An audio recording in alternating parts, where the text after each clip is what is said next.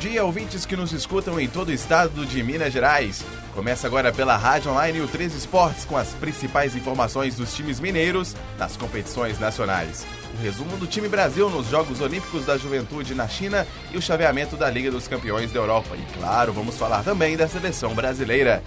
Lembrando que você pode interagir com a gente participando pelas redes sociais e também pelo telefone. Siga a gente no Twitter, é o twitter.com.br 13esportes. Também tem a nossa fanpage, é só acessar aí, facebook.com.br 13esportes. E claro, o famoso e velho telefone, liga aí, 3225 1313. Abrimos o programa falando da segunda Olimpíada da Juventude que aconteceu na China onde o time Brasil descobriu novos esportes, reafirmou a sua posição de destaque em outras modalidades e mais que dobrou seu resultado em relação à primeira edição do evento, somando 15 medalhas. Mais do que pódios, o Brasil pôde ver nascer promessas, como Flávia Saraiva, com três medalhas na ginástica artística, algo inédito. Viu também a China aplaudir Matheus Santana, recordista mundial júnior dos 100 metros livres e dono de três medalhas nos Jogos. O COI não faz um quadro oficial de medalhas nos Jogos da Juventude, mas se contarmos apenas os pódios conquistados pelos países em provas entre as nações, sem somar os resultados das equipes intercontinentais, o Brasil aparece na nona posição no quadro geral de medalhas, com seis ouros, seis pratas e um bronze. O país líder foi a China, seguida de Rússia e Estados Unidos. Em 2018, as Olimpíadas da Juventude desembarcam em Buenos Aires, na Argentina, na terceira edição do evento, que pela primeira vez vai deixar a Ásia e chega à América do Sul.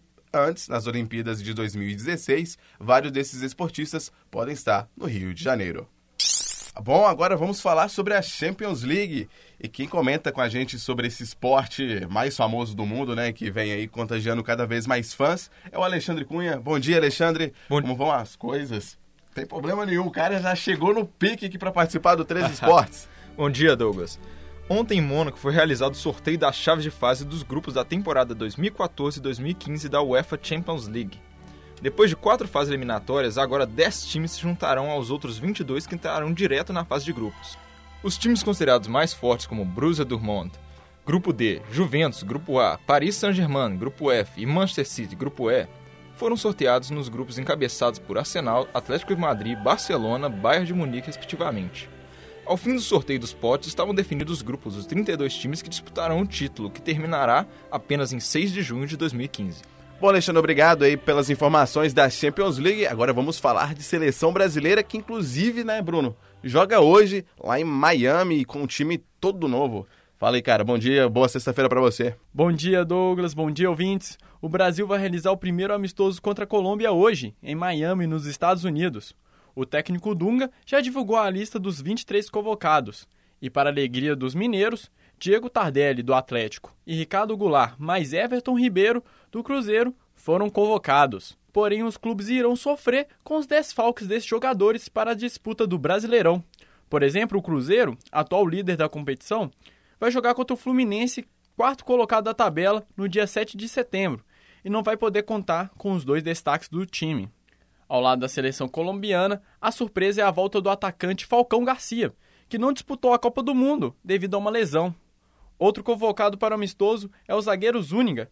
Para quem não se lembra, foi ele que machucou o atacante Neymar, deixando o jogador brasileiro fora do Mundial. Já no dia 9 de setembro, o Brasil faz outro amistoso nos Estados Unidos, contra o Equador. Dunga afirmou que os amistosos e as mudanças têm como foco a Copa de 2018, que será na Rússia, Douglas.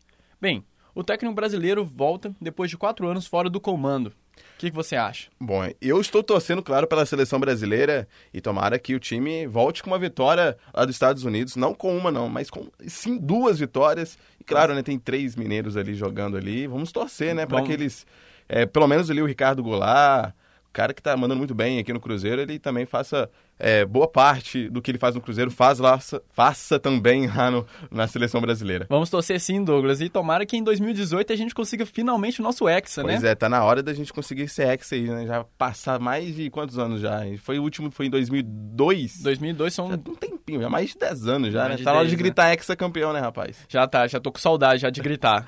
Abraço, Bruno, até segunda-feira. Obrigado. Bom, agora é hora de falar sobre o Cruzeiro aqui no 13 Esportes. E direto da Toca da Raposa, a gente vai chamar ele, o repórter Saulo Coelho. Bom dia, Saulo. O que você traz de notícias sobre o Cruzeirão? Isso mesmo, Douglas. O Cruzeiro se classificou para as quartas de final da Copa do Brasil na noite de quarta-feira, onde bateu Santa Rita de Alagoas pelo placar de 2 a 1 lá em Arapiraca. O time estrelado podia perder até por 4 gols de diferença, já que venceu o primeiro confronto por 5 a 0 no Mineirão. Agora, o Cruzeiro enfrenta o ABC de Natal, que eliminou o Vasco da Gama. As datas das partidas serão nos dias 1 do 10 e 15 do 10, com os mandos de campo a serem definidos. Agora o Cruzeiro volta suas atenções para o Campeonato Brasileiro, onde pega o Fluminense domingo, 4 horas da tarde, no Maracanã.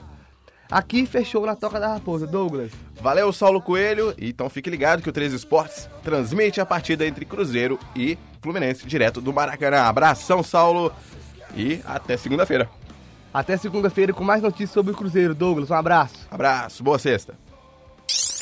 Depois de falar do Cruzeiro, que está muito bem no Campeonato Brasileiro e também na Copa do Brasil, hora de falar do Clube Atlético Mineiro. Comigo aqui no estúdio, falo com ele. Daniel, bom dia, Daniel. Como tá o Atlético Mineiro aí? Que parece não, né? Se deu muito bem ontem lá no Horto. Bom dia, Douglas e ouvintes.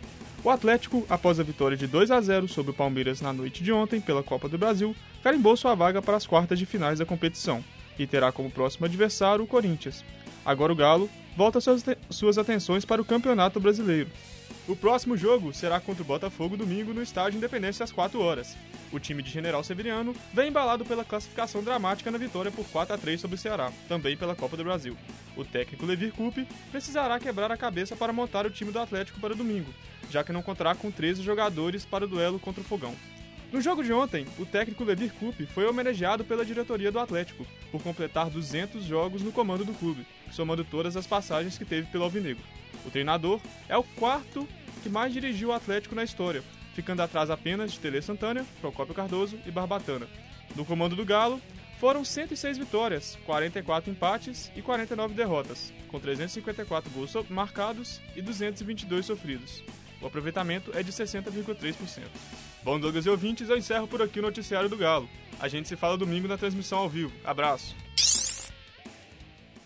O 13 Esportes vai ficando por aqui, mas claro, continua nas redes sociais. Acesse twitter.com/barra 13 Esportes, tem o Facebook, comente lá as notícias de hoje, é o facebook.com/barra 13 Esportes. A gente se fala agora na segunda-feira, neste mesmo horário. Forte abraço, bom final de semana. O 13 Esportes é uma produção dos alunos do quinto período de jornalismo da PUC Minas. Integrantes: Alexandre Cunha, Bruno Costa, Daniel Lopes, Douglas Silva e Saulo Coelho. Sob a supervisão da professora Yara Franco, com apoio técnico de Monique Carvalho e Wesley Diniz, gravado no dia 5 de nove de 2014 no Laboratório de Rádio da PUC Minas.